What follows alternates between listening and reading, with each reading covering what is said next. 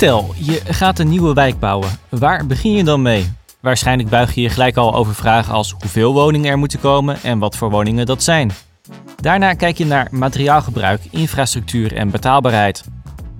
Maar wat gebeurt er als je die vragen eerst allemaal links laat liggen? Mijn naam is Quintin Wierenga en in deze aflevering van Meer dan een huis, een podcastserie van de Edes, gaan we kijken naar wat er gebeurt als je eerst het groen aanlegt en dan pas de stenen. Een boom is dan minstens zo waardevol als een huis en planten zijn belangrijker dan een weg. En klinkt dat heel radicaal? Nou, niet voor mijn gasten bij wie ik deze aflevering langs ga. En dat zijn Jasper Volgraf, docent stedenbouwkundig ontwerpen bij de Saxion Hogeschool en onderzoeker bij het lectoraat Smart Cities. En Ria van Dijk, stedenbouwkundige bij de gemeente Almere. Ik heb met haar afgesproken in een moerasachtig gebiedje met een vijver, een paar houten loopbruggen en heel veel verschillende soorten bomen. Ik ben op het terrein van de Floriade en Ria legt mij uit waar wij dan nu precies staan. Ja, dit is uh, de plek van uh, de inzender van Ebbe. En uh, Ebbe is een grote boomkwekerij en zij wilde niet een standaard inzending doen, maar ook een inzending die jongeren leuk vinden. Dus ze hebben een soort uh, eilandjes uh, gemaakt met allemaal verschillende bomen. Boomstammen om over te lopen, stapstenen om over het water heen te gaan. Dus eigenlijk een klimbomen om in te klimmen. Dus eigenlijk een hele grote speeltuin voor kinderen is dit eigenlijk. Ontdekkingsplek voor kinderen. Een heel groene speeltuin dus, maar ook een toekomstige woonwijk. Want op deze plek komt straks de Hortus, een nieuwe wijk met plek voor zo'n 660 woningen van sociale huur tot aan koop. Dus de kavels van de Floriade zijn exact hetzelfde als de kavels van Hortus. En uh, alleen de inzendingen gaan weg en voor de rest blijft alles staan, ook het groen. Dus er zit een groene rand van 4 meter om elke kavel. Die zie je nu al, daar, daar bloeien prachtige uh, planten in. Uh, en die blijft helemaal staan. Dat is, dat is eigenlijk onze Euromast. Hè. Als je het met de Floriade van Rotterdam vergelijkt, is de groene rand om elke kavel heen. En we hebben ongeveer 200 kavels. Dat is een van de belangrijkste legacies van deze Floriade. Ja, waar de Floriade van 1960 Rotterdam de Euromast opleverde, moet de Floriade van 2022 Almere vooral heel veel groen opleveren. Ria noemt het gebied zelf dan ook de hele tijd geen woonwijk, maar een arboretum, oftewel een bomentuin. In het gebied waar de Hortus komt staan dan ook 2500 bomen en rond de 200.000 planten op een totale oppervlakte van 8 hectare. En groen is het ook op een heel andere locatie, waar ik met Jasper Volgraf heb afgesproken. Namelijk de ruim 100 jaar oude volkswijk Almelo de Riet. Een typisch tuindorp met van die oude huizen met rode dakpannen. Waar we nu staan is een van de, uh, van de binnenperkjes. Uh, um, dit, soort, uh, dit soort dorpen, zo, zo, zou je het kunnen noemen, het zijn bijna dorpen aan zich. zijn vaak vanuit heel veel symmetrie gebouwd. Dus er zitten hele sterke, sterke assen lopen door de wijk heen. en alle straten komen eigenlijk altijd uit bij een aantal centrale plekken waar heel veel groen te vinden is. en de gedachte was dus ook dat de arbeiders zich konden ontspannen en kunnen kijken naar het groen vanuit hun, vanuit hun wijk. En dat eigenlijk iedere arbeider snel toegang heeft tot dit soort voorzieningen, zoals groen. In deze wijk deed Jasper uitgebreid onderzoek naar de stad van de toekomst. En dat klinkt een beetje tegenstrijdig in zo'n oude volkswijk in een bescheiden stad, maar dat was nu juist zijn punt. Vaak wordt bij dit soort toekomstonderzoeken alleen naar de grote steden gekeken. En Jasper wilde kijken hoe zogeheten smart city technologie hier ingezet kan worden. En dan vraagt smart city uiteraard eerst om een definitie. Smart City is uh, de ontwikkeling waarin we zien dat we steeds meer technologie uh, en dataficatie gaan gebruiken in onze steden. En daarmee proberen om onze steden efficiënter, beter, slimmer te maken. Um, het leuke aan Smart City is dat het niet altijd gaat om daadwerkelijk de technische uh, inpassing, maar soms ook juist de niet-technische inpassing die het een hele slimme stad kan maken.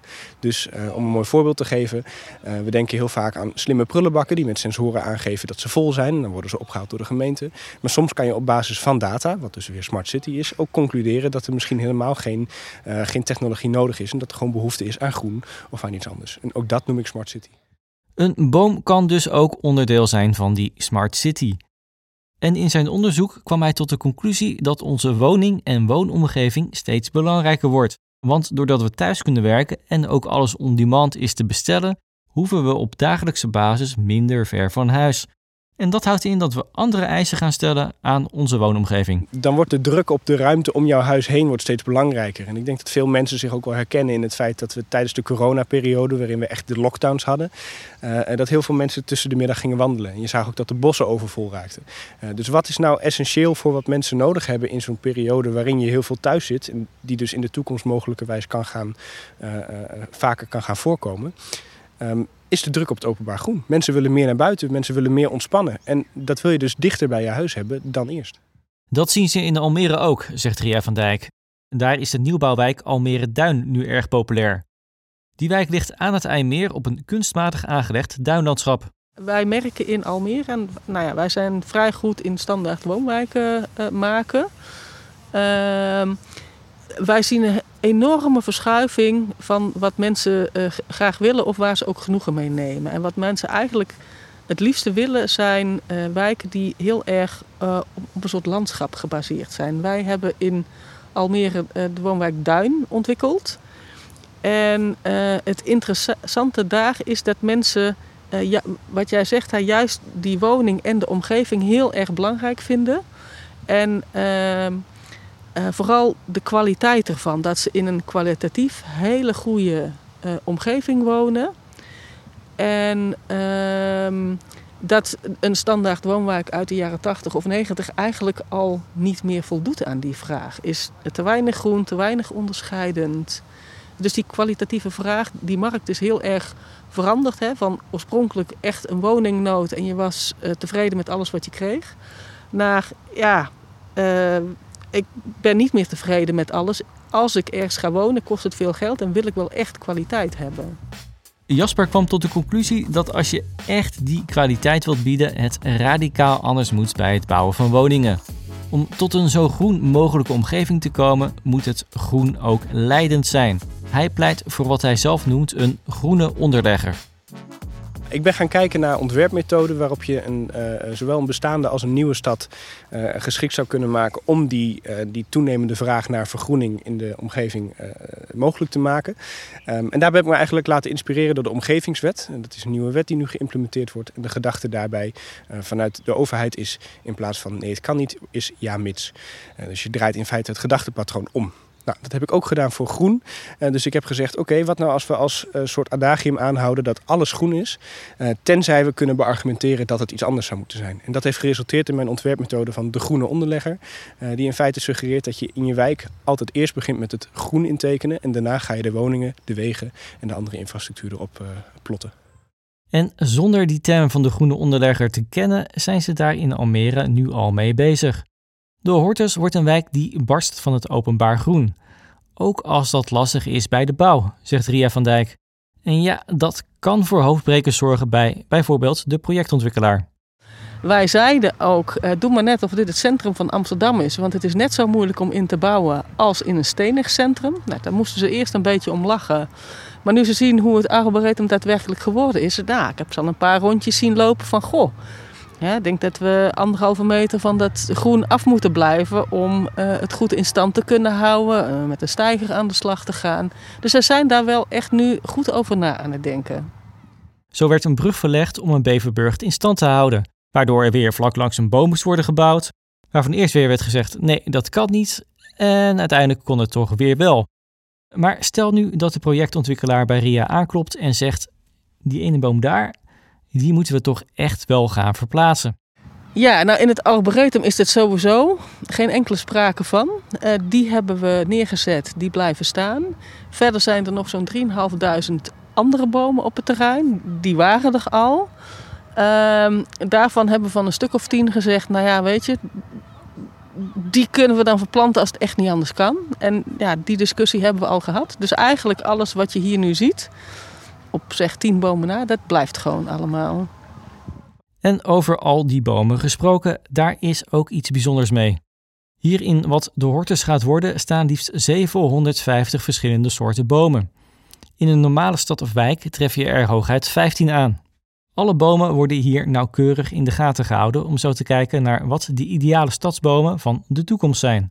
Dat onderzoek is nog in volle gang, maar er valt al wel iets over te zeggen. Nou, voor onderzoek zijn we heel ver. Dus we hebben veel bomen geplaatst die dat in theorie zouden moeten doen.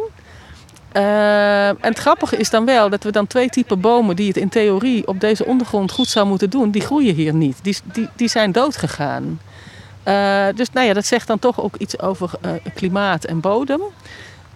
dus ja, eigenlijk, eigenlijk begint de test vanaf nu, zeg maar, hè, vanaf dat de Floriade open is. Maar ja, we zijn wel een aantal dingen, onverwachte dingen tegengekomen. En ze geeft een voorbeeld. We hebben heel veel uh, straten, dus verschillende typen bomen in staan. En eigenlijk uh, valt het de mensen nauwelijks op. Uh, dus het feit dat je verschillende bomen in de straat doet, dat vinden mensen hartstikke prima kunnen. Terwijl in de rest van de stad doen we dat nergens. Dus nou ja, dat vond ik zelf wel een enorme eye-opener. Van het kan dus ook anders, maar soms moet je het gewoon doen. En dat anders doen is ook heel nuttig. Want van de nu nog heel populaire beuk zeggen verschillende experts dat die de klimaatverandering niet gaat overleven. De bouw van de hortus in Almere is wel pionieren. Het is nog absoluut niet de standaard manier van bouwen. En daardoor moeten heel veel problemen ter plekke worden opgelost. Is dit dan ook een complexere manier van bouwen? Vraag ik aan Jasper. Ja, het is zeker een complexere manier. Um, maar het feit is dat de tijd waarin wij als stedenbouwers met eh, lange witte jassen ergens stonden en, uh, en op een grote kaart tekenden, dat is een vrij modernistische gedachte. Uh, dat we uittekenen hoe de wijk ging worden en dat die vervolgens gebouwd ging worden, is voorbij. de vraagstukken zijn complexer. We hebben veel meer om rekening mee te houden. Um, uh, en de druk op onze openbare ruimte is gewoon enorm hoog. En als we dan de mens centraal stellen en de behoeften van de mens in die verder vertechnologiserende wereld, dan wordt het steeds belangrijker dat we dat groen echt meenemen. en een mooi voorbeeld is misschien wel van, van die, hoe die groene onderlegger ook al in de praktijk gebruikt is, is van de Michigan State University. Die hebben bij het aanleggen van hun campus hebben ze in feite een, een, een, groene onderlegger gemaakt. Wat hebben ze namelijk gedaan? Ze hebben die hele, het hele campusterrein hebben ze één groot grasveld gemaakt. En ze hebben gezegd, oké beste studenten, loop je gebruikelijke routes. Ga je routes lopen. Uh, en op basis van de paadjes die ontstaan zijn in dat groene grasveld... heeft de universiteit vervolgens besloten om verharding aan te brengen. Met andere woorden, er is alleen verharding op de plek waar het hoogst noodzakelijk is. En op andere plekken niet. En dan krijg je een totaal ander patroon van straten dan wanneer je ze van tevoren gaat dicteren. Het leverde weinig rechte wegen, maar vooral kronkelende wandelpaden op. Dit klinkt tot nu toe allemaal mooi, maar het klinkt ook een stuk duurder dan simpel recht toe recht aanbouwen. Maar dat hangt er vanaf hoe je het regelt, zegt Jasper.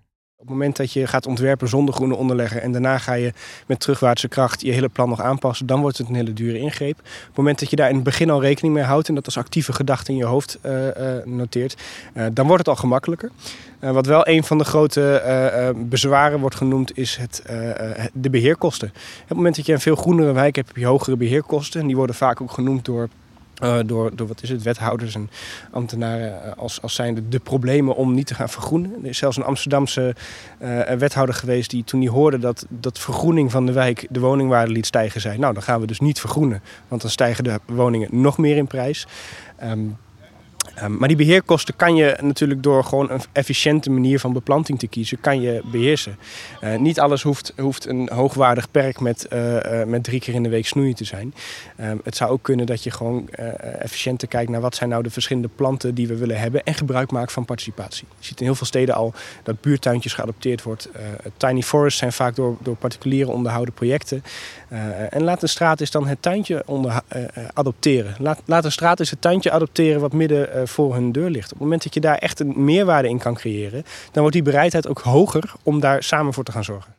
Participatie is wat hem betreft ook het belangrijkste woord als je bestaande wijken wilt vergroenen. Zoals Almelo de Riet, waar we nu staan. Het is ontworpen als groene wijk in die tijd, maar dat was ook een tijd waarin de auto nog zijn opmars moest beleven. Met onze nieuwe inzichten kunnen we weer terug naar die groenere tijd in dit soort wijken.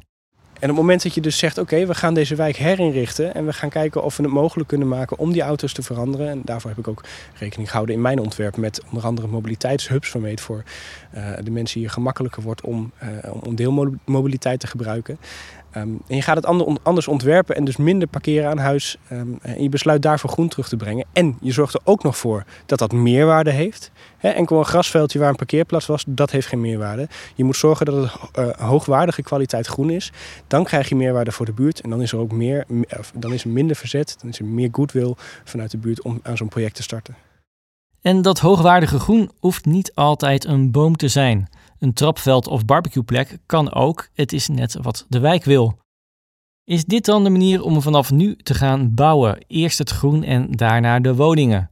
Ria van Dijk vindt dat wel een prikkelende gedachte. Nou, het is in ieder geval een eerste stap om het groen uh, belangrijker te vinden, uh, of op zijn minst net zo belangrijk te vinden als uh, de stedelijke ontwikkeling.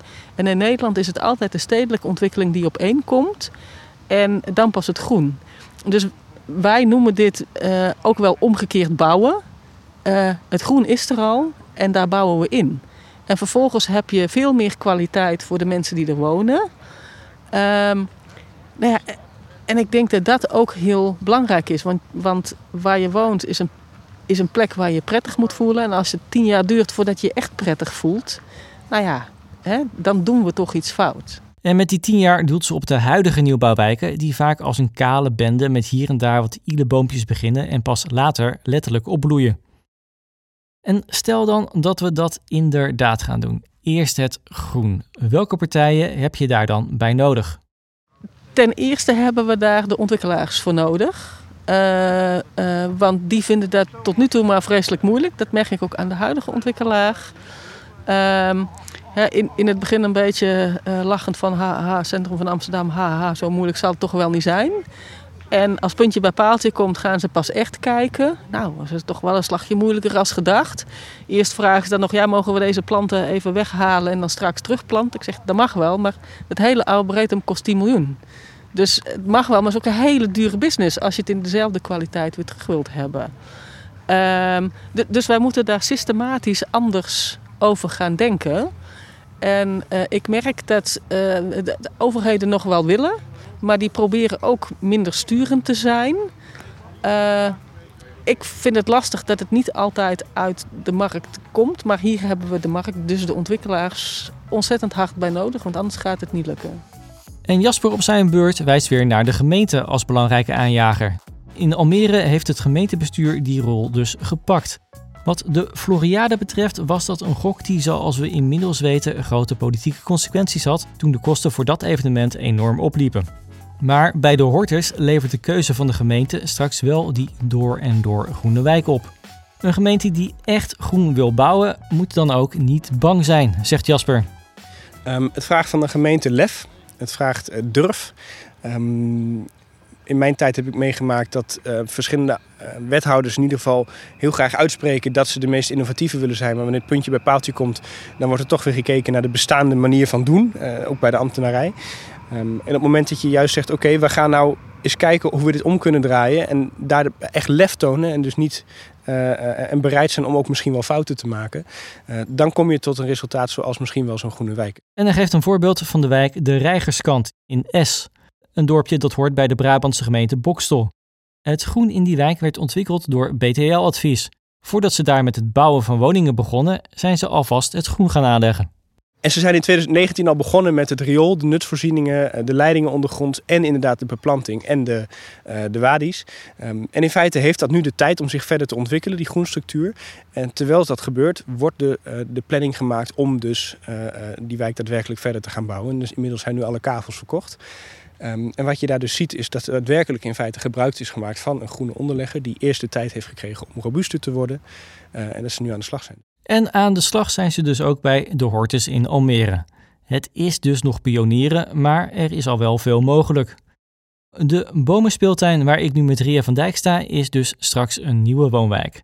Het groen ligt er al en over een paar jaar staan ook de woningen er. En als ik dan tegen die tijd weer door deze wijk loop, door wat voor wijk loop ik dan?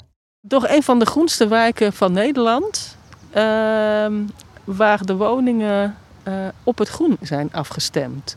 Dus het, het, interessante hier, omdat het groen er al is, merk je wel dat die ontwikkelaar uh, heel erg zijn woningen op het groen afstemt. Het arboretum heeft heel veel verschillende kleuren.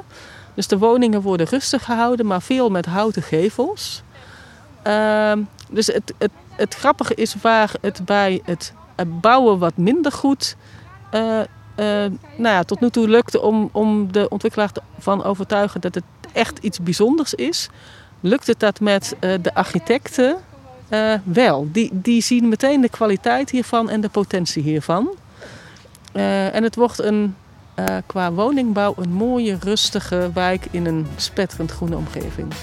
En voor wie al een idee wil krijgen hoe dat eruit ziet, al het groen van de wijk kun je nu al zien. Dit was het voor deze aflevering van Meer dan een huis, een podcastserie van Edes. Mijn naam is Quinty Wierenga en heb je nog niet alle afleveringen van deze serie geluisterd? Ga dan naar de website van de Edes of zoek ze op in je favoriete podcast app.